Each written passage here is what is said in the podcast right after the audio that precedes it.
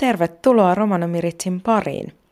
Vieraanani on filosofian tohtori, suomalaisen kirjallisuuden seuran tutkija Risto Plomster. Me keskustelemme Suomen romanien sukujen juurista, kuinka kulkeminen on vaikuttanut nimikäytäntöihin ja mistä romanisukunimet ovat saaneet alkunsa.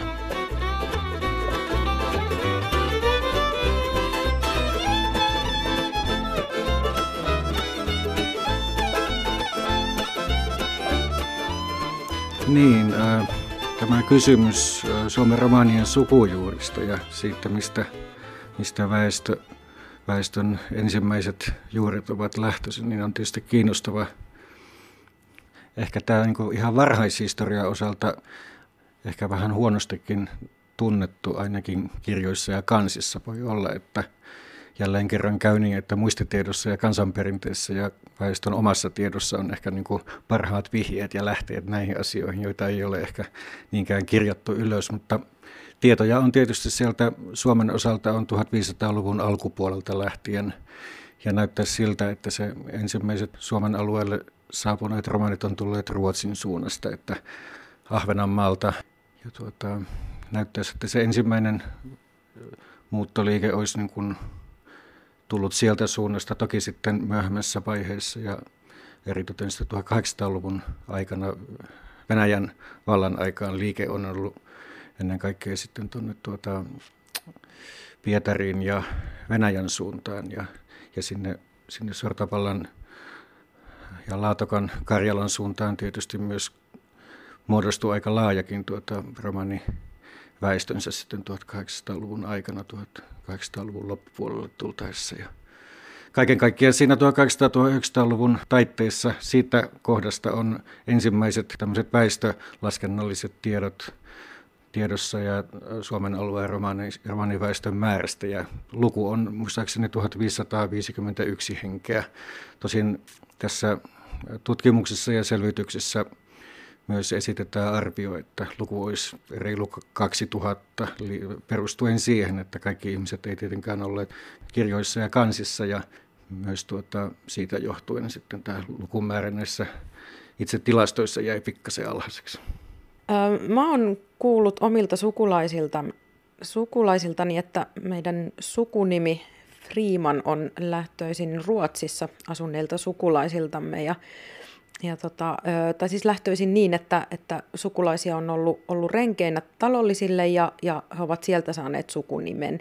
Eli olisi ollut tapana, tapana ottaa Torpan isännän sukunimi. Onko, onko tämä kuinka yleistä ollut tällainen? No, todennäköisesti tässä nimi, nimikäytännöissä on erilaista, erilaisia tapoja ja syitä ja ennen kaikkea syitä, miksi mitäkin nimiä on käytetty. Että ehkä tässä on semmoinen arvio esitetty näistä niin kuin runsaista ruotsalais-taustaisista nimistä, että no ensinnäkin ehkä tämmöinen ajallinen yhteys, että siinä vaiheessa kun sukunimiä ylipäätään alettiin Suomen alueella tota, maarahvas alkoi käyttää, niin siinä vaiheessa oltiin Ruotsin pallan alla ja toinen syy on siinä ehkä sitten ollut sellainen, että että kun nimiä alettiin ottaa, niin ehkä on myös niin tietoa siitä, että pyrittiin ottamaan tällaista niin säätyläisten ja korkeammassa asemassa olevien nimiä myös ikään kuin nostattaakseen ehkä hieman niin kuin omaa prestiisiä tässä asiassa. Että ehkä sitten myös tämä talollisuus ja tämä puoli sitten tulee siinä vastaan, että niissä taloissa, missä on nimenanto on tullut niin kuin ajankohtaiseksi, niin on ehkä sitten huomion vuoksi tai arvostuksen osoitukseksi tai tai käytännöllisistä syistä on sitten otettu talojen nimiä ja erilaisia tapoja ja syitä on tosiaan varmasti ollut olemassa. Jossain kohtaa nimet, sukunimet ihmisille ovat ilmestyneet ja jostain ne mallit ja tapat ovat otettu. Mä en tiedä oikein sitä kovin syvällisesti, että minkälaista nimikäytäntöä esimerkiksi ennen, ennen sitä, kun on väestöä on tullut Suomen alueelle, minkälaisilla nimillä ihmiset ovat kulkeneet. Mikä on tavallaan mikä on tavallaan sen kohdan se nimityskäytäntö ollut. Lapset on ehkä puhuteltu vanhempiensa lapsina, niin kuin, niin kuin tämä nykyisenkin tietysti käytössä oleva tällainen korkonimikäytännöt ja muut tämmöiset, niin kuin kuka on kenenkin hemminkaaleen Manu ja näin edespäin tapoja tietysti elää vieläkin tämmöinen rinnakkainen järjestelmä, millä ihmisiä puhutellaan. Että voi olla, että sieltä suunnasta ehkä löytyy ikään kuin se alkuperäisempi tapa puhutella ihmisiä. Tuleeko sinulle tuosta mitään mieleen, että Suomen romaneiden sukunimistä ehkä valtaosa on kuitenkin ruotsinkielisiä? Niin tästä ruotsinkielisyydestä se semmoinen varhainen lähde, joka liittyy tähän nimikäytännön tuntemiseen, on tuota 1890-luvulla, kun tuota Venäjän senaatin, senaatti asetti tehtäväkseen ja tavoitteekseen järjestellä ja miettiä tätä sen ajan romaneiden asemaa ja heidän hyvinvointiaan järjestää kuntoon, niin tehtiin tämmöinen laaja asuinpaikka ja väestöselvitys kyselynä eri pitäjien papistolle. Ja tämän tuota kyselyn mukaan kerättiin samalla myös tietysti nimitietoa ja sukunimitietoa ja tämän tuota niin sanotun Valleen komitean mietinnön, jossa sitten näitä tietoja julkaistiin, niin tämän komitean sihteerinä toimi tuota romanitutkija ja romanikielen taitaja Arthur Teslev ja Teslev kirjoittaa tässä Valleen komitean mietinnössä sitten listaa näitä tuota, sukunimiä, joita, joita se siihen aikaan romaniväestö käytti. Ja jos nyt katsotaan tätä luetteloa esimerkiksi, niin täältä ei kyllä suoraan sanoen kovin montaa, tässä on ehkä noin 60 nimeä, kovin montaa suomen, su, niin suomenkielistä nimeä täältä ei löydy, ehkä muutamia Kärkein ja Nikkinen, ja sittenpä taidetaanko olla loppupuolella tässä luettelossa, että sitten on kaikki muut kymmenet nimet on sitten ruotsinkielisiä nimiä. Että kyllä tämä nimikäytäntö näyttäisi olevan 1890-luvulla ehkä jopa nykyistä selvästi niin kuin ruotsinkielivoittoisempaa. Kaikki romanit eivät kuitenkaan liikkuneet. Mistä ja miten he ovat sitten saaneet omat sukunimensä?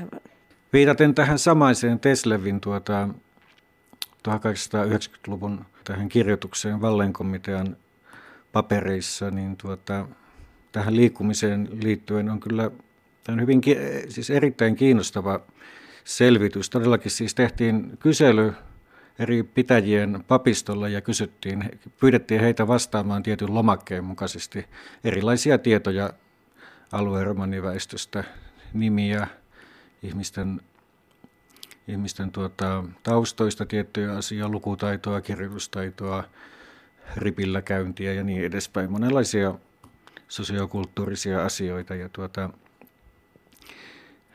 Tämä luettelo on niin suhteutettuna semmoiseen siihen tietoon mitä, ja kokemukseen, mitä tällä hetkellä tiedetään tästä, niin kuin missä päin Suomea mitäkin romanisukuja asuu ja tietysti sukujen omaan muistitietoon, niin on oikeastaan vähän niin kuin hätkähdyttävääkin se, että tämä tuota Teslevin 1890-luvun luettelo vastaa niin, niin suoraan sitä nykyistäkin tilannetta, että sen, sen perusteella niin tämä tämmöinen ehkä niin populaarikulttuuri ja tämmöisen pääväestön mielikuvien tuota, ylläpitämä tämmöinen ajatus, että nehän mustalaiset kulkevat vankkureilla paikasta toiseen jatkuvasti kiertäen ja mitä kaikkea tähän mielikuvaan nyt liittyy, niin jos katsoo tätä niin kuin, tiukasti tätä asutushistorian tuota, näitä vähäisiä lähteitä, mitä on olemassa, niin tilanne näyttää kyllä hieman toisenlaiselta, että nämä, niin kuin nämä pitäjät ja paikkakunnat ja sukujen niillä asettuminen on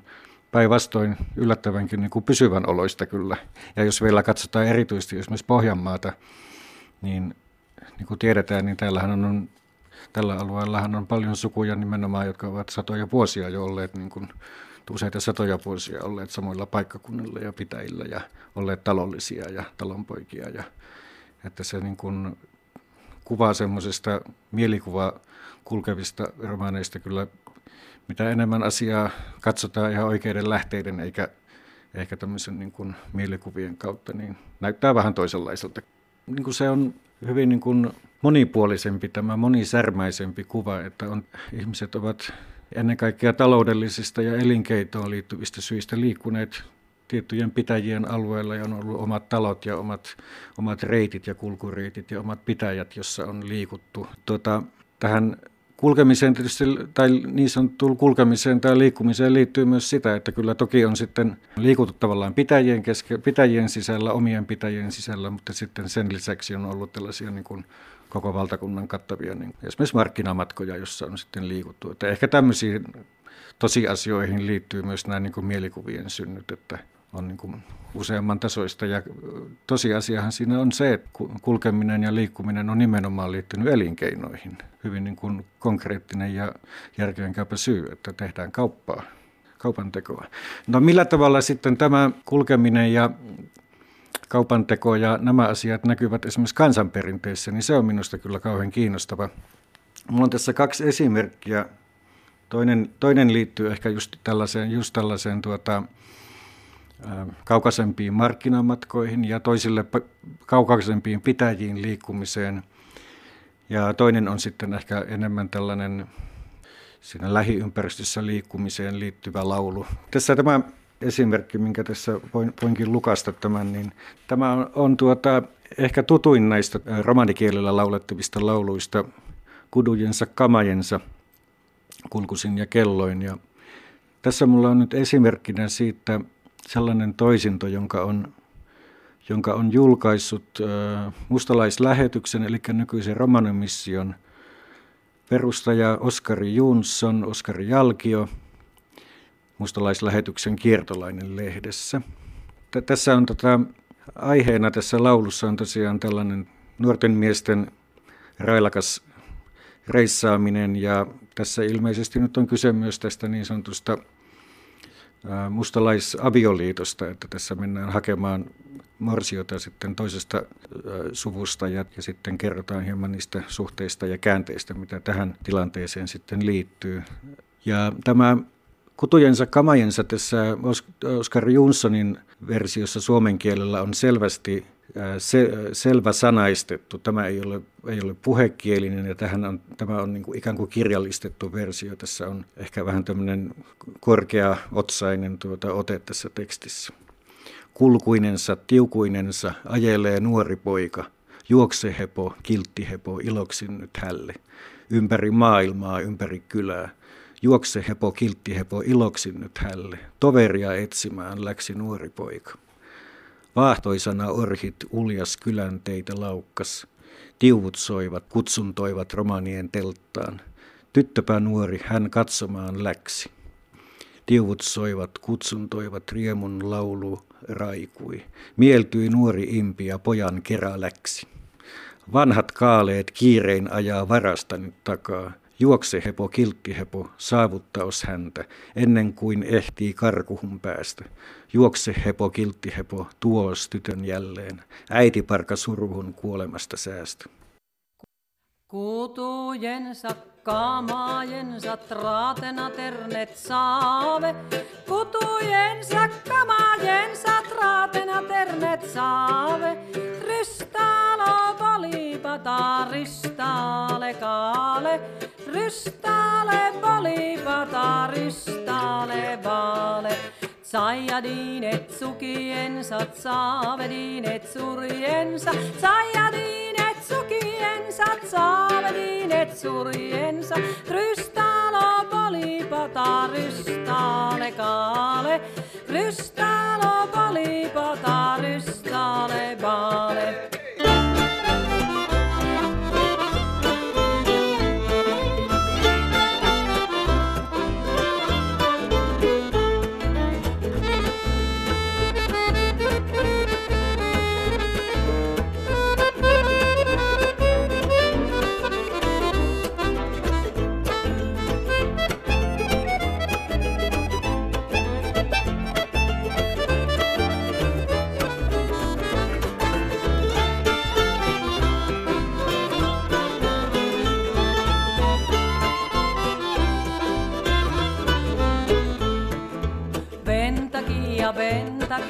a pés.